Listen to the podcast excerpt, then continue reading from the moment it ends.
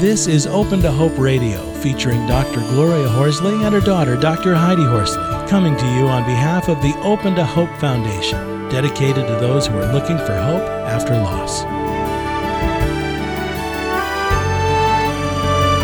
Now, here's Dr. Gloria. Welcome to the Open to Hope Show. I'm your host, Dr. Gloria Horsley, with my co host, Dr. Heidi Horsley. Good morning from California, Heidi. Good afternoon from New York, Mom. Good to be here. Really, it is good to be here. It's good to be on the show and to help you brief people out there find hope again and happiness after loss. We hope that you're watching our television shows either in New York City on Manhattan Neighborhood Network, on Time Warner, what, Channel 56 on Sunday nights, or that you are going to our website, right, Heidi?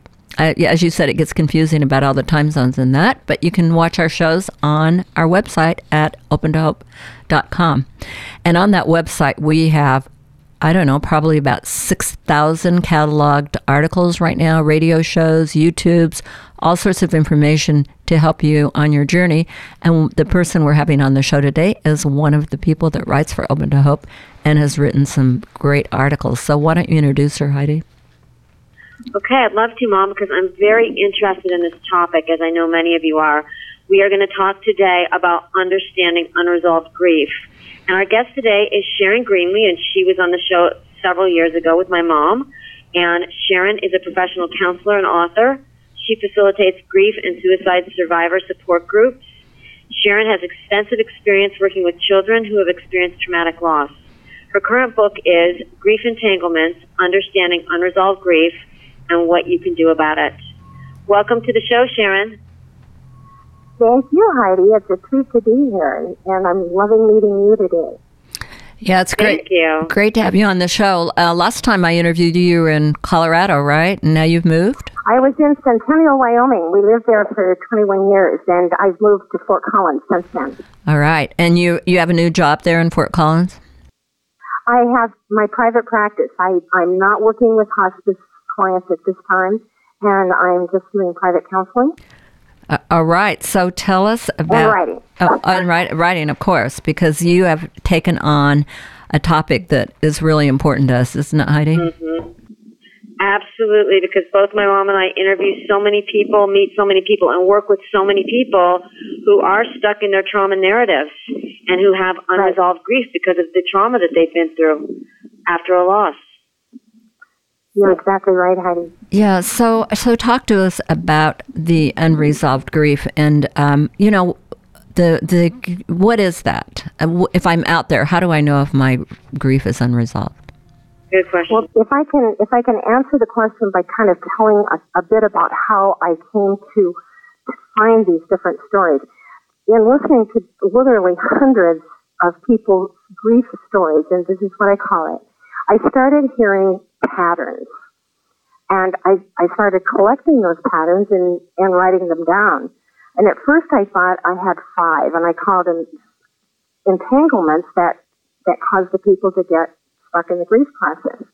It turned out there were actually six, and you know it may turn out there are more, but I, I think I think this is it.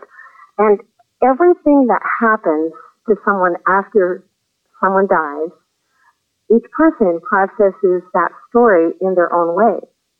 And as a result of how they process the story, kind of determines how they're going to come out at the end of the tunnel. Mm-hmm. And I say we process the story and hopefully come into the light again. Mm-hmm. And I call that integrating the grief. Mm-hmm. We don't we don't forget the person. We don't stop crying. We don't we, we, we don't let go, but we carry the person and that person's love with us. Mm-hmm. And that doesn't happen to everyone. They they keep reliving the story over and over. Now, you mentioned it a trauma, and mm-hmm. in some cases, it really is a trauma, especially in the entanglement that I, that circumstances of the death. Now, that can really, it's because of the post traumatic trauma that comes from that that they cannot get rid of it. So they keep But telling you could have- themselves the same story. And you know what? The, with the brain, we've talked about this, uh, Heidi and I, a bit. Is that the brain? We think of it as being very sophisticated. It's really not that sophisticated in in a way that we form those brain patterns and those neurological connections, and and. I people don't realize if you relive a trauma, you can relive it so that it, it you the brain it has the same process as when it just happened. So what do you do if somebody's had a trauma? We hear about people who've done CPR and they ca and they never the person doesn't survive and they they keep reliving that. W- what would you do with somebody who'd had that problem? Well, there you're talking just about the post-traumatic. What I what I do is a visual that I say, if you have an entanglement, just imagine that in one hand you have the loss of the person you loved, and you can visualize that right now. You can just think of when that person left, there was a big void, a terrible emptiness, and a lot of sadness. Okay, now I want to say now when you say this, I am closing my eyes, Heidi. I let's try it. We're closing our eyes and we're thinking about. I'm thinking about the loss of Scott and the void that it put in my life. Okay, now what? And and I hope our audience out there is trying the same thing. Okay. Yeah. So, so in that one hand, you have what I call this earthly myth of this human being. Now, in the other hand, there are the circumstances that might have gone with it. And let's just say the circumstances of that loss were traumatic. And I'm going to go just with yours because every entanglement isn't really traumatic, but it's, it's an entanglement. But I'm going to go with what you said. And so we have the traumatic loss, and I'm just going to use my son's death because it ended up helping me understand more about this. He was in a, a, a truck, a gas truck, hit his car, and his car burned, and he was burned beyond recognition. That sounds familiar Okay. because that's what happened to Scott also. That's yeah. Okay, okay. So from that, now we have the circumstances of the death in the left hand.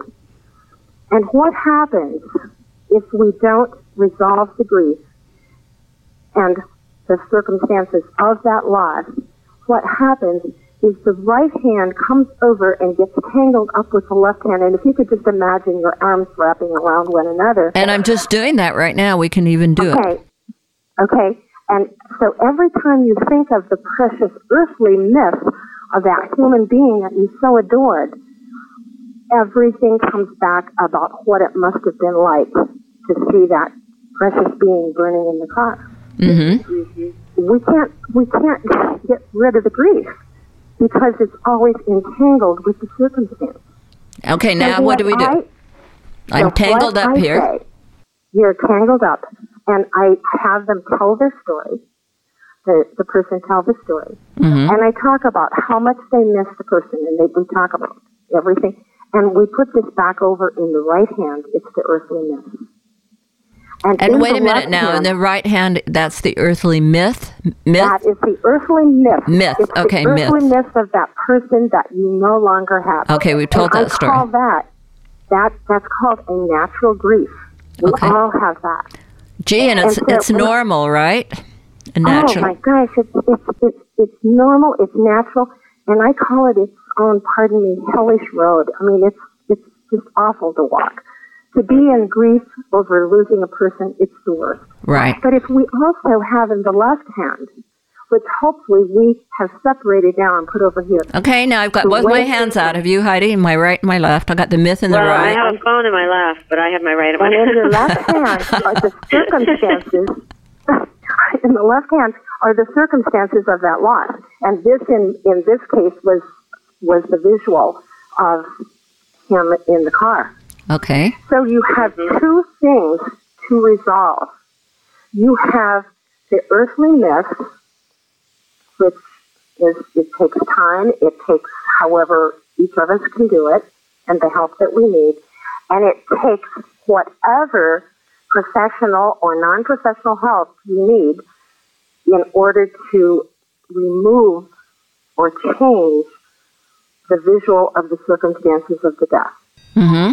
So, Okay. so in the book, Now, it could be that you have the earthly mist on the right hand, and God forbid, but some people hold six of the entanglements in the left hand.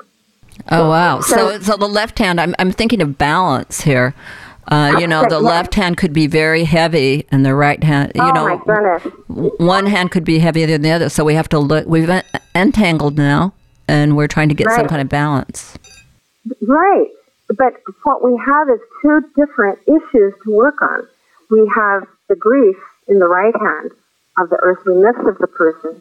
We have the circumstance, if this is the entanglement, in the left. Now, if there happens to be two or more entanglements, you can just imagine that's how many hands are on the left mm-hmm. that you have to untangle. Right. Right. Yeah.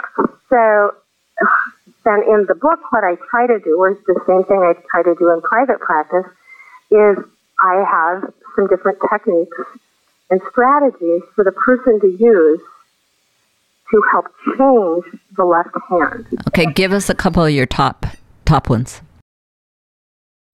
Shall we stay with circumstances of the death? Yeah, we'll have to. We'll have to. Um, let's just stay with the, the loss. You know, the death of a child and you know burned to death in an automobile accident.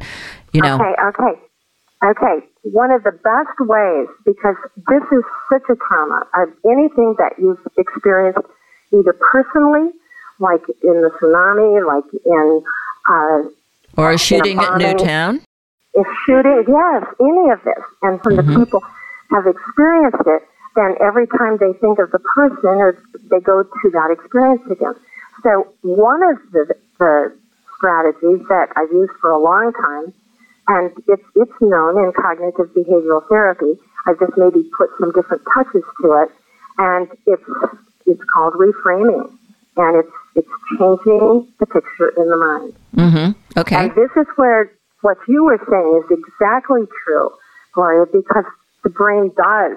It goes, it goes, I call it a track. The brain is on a track, and I just have people visualize that if it's a place you don't want the brain and the thoughts to be, imagine it as a subway. Imagine it below ground. And so what we have to do is we have to move that track, that train, above ground and into daylight. Hey Heidi, I like that because you're in New York and you know how the subways go in and out from underground, Yeah, right? I, I, and I visualized that immediately, Mom, when she said that. yeah. Yeah. Well, and and I I have clients as young as seven years old who can visualize that and jump that and every time what they have to do because in the subway is the harmful, hurtful, negative thought patterns, Mm-hmm. and we have to change those, reframe them, put them on the track that comes up and jumps up above ground. Mm-hmm. And I imagine them seeing that in the light. So the thing that I use with that is I ask the person to close their eyes. I usually have soft music. And I ask them, first of all, to see their loved one in one of the sweetest, most wonderful visuals that they can. And if it can be not made up, it, it can be from a photograph that stirs a memory. Yeah, I can see But Scott in his ball hat. What do you see, Heidi? Mm-hmm. Yeah, I like that visual. Mm-hmm. Okay, so can you even see the shirt he's wearing? Each of you put Uh-huh. whatever shirt you want. Okay. Okay, and and see the expression on his face. Mm-hmm. Okay, He's now while smiling. you're doing, okay, while you're doing that, imagine that picture in your mind, and just mentally make a tab of it. And I'm going to say on your thumb. Oh, okay. So I'm I'm going to put that picture. Um, um, can I tap my? I want to tap my one finger on top of my thumb to put it there. Just kind of Or stick you it can there. tap your thumb on the desk. Oh, okay. And You that's can do whatever you. Oh, I like that. And. I, I was thinking of the elastic band, Heidi. How, how s- you know you sometimes in cognitive Yeah. behavior they have you flip it, but I kind of like Yeah. this picture on my thumb. What do you? How about you, Heidi? Mm-hmm. I do too. I like that idea. Okay, now this is where that picture of Scott's going to remain. Now, whatever he's wearing, the look on his face, wherever he is, that's always on the thumb. And so then you close your eyes and you think of that. Mm-hmm. And so the next one is a second picture. It can be at a different age, any time. And you put that on the index finger. Okay. And you create five visual memories of that loved one, all in beautiful scenarios. Wow. And you, and you see each one. And so what we have to do is interrupt. Remember, take the, the, the train out of the subway, Mm-hmm. and we have to pop it up above ground. So each time when you think of the loved one, when you think of Scott, and there's anything that comes that is not of, of a beautiful thought at that time, let's just say it goes back to the, the horrible memory, you just ask for a sweet intervention, and whatever that is, I usually just put thumbs up to remind myself. I like that. yeah, thumbs up. And that's the because that's the trigger. We have the brain has to have a trigger. So the minute the thumb goes up, imagine the train popping up out of the subway because you're not going to stay down there and think of that horrible accident and how he died. You're going to instead bring it up and you start running the five finger. But well, let me say, um, I I, I uh, think it's going to take for me. Now you're telling me this. I can do the one. I don't know about you, Heidi, but I think it would take me maybe five or ten days to get to the whole five. What's your thought, Heidi? I had a hard yes, I had the same thing, and maybe it's just because we're just starting this. I could thumb was easy, and then when I started trying to put uh, pictures of him on the other fingers, it just took a minute. Maybe it's because we, you know, just started this process. Well, what I always have clients do, and what I do, is I write down in the beginning. I just write down what the five are because I have to memorize them. But, but the main thing is is the main thing is that you are tricking your brain to move out of that that that sad visual into the other one. You know, you So know if- what's interesting to me about it as you talk about this is it's complicated enough to have to use some brain energy to do it over time, writing it down and all that. I think that's important because you're moving out of a very deep, you want to say subterranean area. So Absolutely. you need a lot, you need a little more energy and and you need to put a little thought into it. You know, I, I want to leave this the, the, with this now, Sharon, because I think you've just given people an actual tool that after listening to this show, they can sit down and use. And so, so I want to keep it with that simple. And I want to say to people, if they want to know more and more of the ideas that you do, um, they can get your book uh, on unresolved grief, and they can also tell tell them where they can reach you and uh, find your material. Well, the book is on Amazon.com, and so if they would go there, uh, it's then if they just type in books at Amazon and my name or the book title, Grief Entanglement, it will come up, and um, that's that's where it is. Well, and, and also they can find you on opentohope.com. You have some great articles on there, and uh, and we appreciate you know all the all the things that you've done for the world. And I, I you know, your these ideas are very refreshing, and I, th- I think you've really given us something uh, very useful here. So we, we Thank you, Sharon, Well, and, and I agree with my what my mom said. All right. Well, th- thanks again for being on the show, Sharon, and uh, hopefully we'll see you it. one of our events. Thank you, thank you so much. Well, thanks for listening to the show today. And uh, Heidi, I just wanted to say I, I really thought Sharon gave us a great little intervention there. She did, and like you said, Mom, it's retraining the brain. And it is so important because we don't want our last, you know, every time I pull up Scott, I don't want the visual to be the last way that I saw him. I want it to be about the first 17 and a half years of our lives together, not the last seconds of our, that I saw him. And she is, she's having me go back to those memories and retrain my brain. And I love it. I, I totally agree with you. I think it's great. Yeah, I, I thought that was a great little intervention. So I'm going to be interested in reading her book and that's just come out and uh, getting some more ideas on grief entanglements. And I like the the and uh, the, the entanglement idea, Heidi, and the right and left hand because I love the fact that we can have normal grief and it doesn't all Yeah. mix up together in this big hodgepodge. So it, it's a way to, to separate it. Anyway, well, thanks for listening to the show today. And uh, please visit us on Facebook and put your events on our international calendar and uh, watch our television show and listen in again next week. God bless. You've been listening to Open to Hope Radio, hosted by Doctors Gloria and Heidi Horsley. Like today's edition, all of our past programs are available on demand at opentohope.com, along with helpful articles, videos, resources, and links to help get you through the toughest time of your life. You can also follow us on Facebook and Twitter and sign up for our monthly newsletter. Again, that's opentohope.com. Check it out today. Then be sure to stop by next Thursday at 9 a.m. Pacific Time when we'll be posting another edition of Open to Hope Radio. Remember, others have been where you are. They made it through, and you can too, as long as you're open to hope.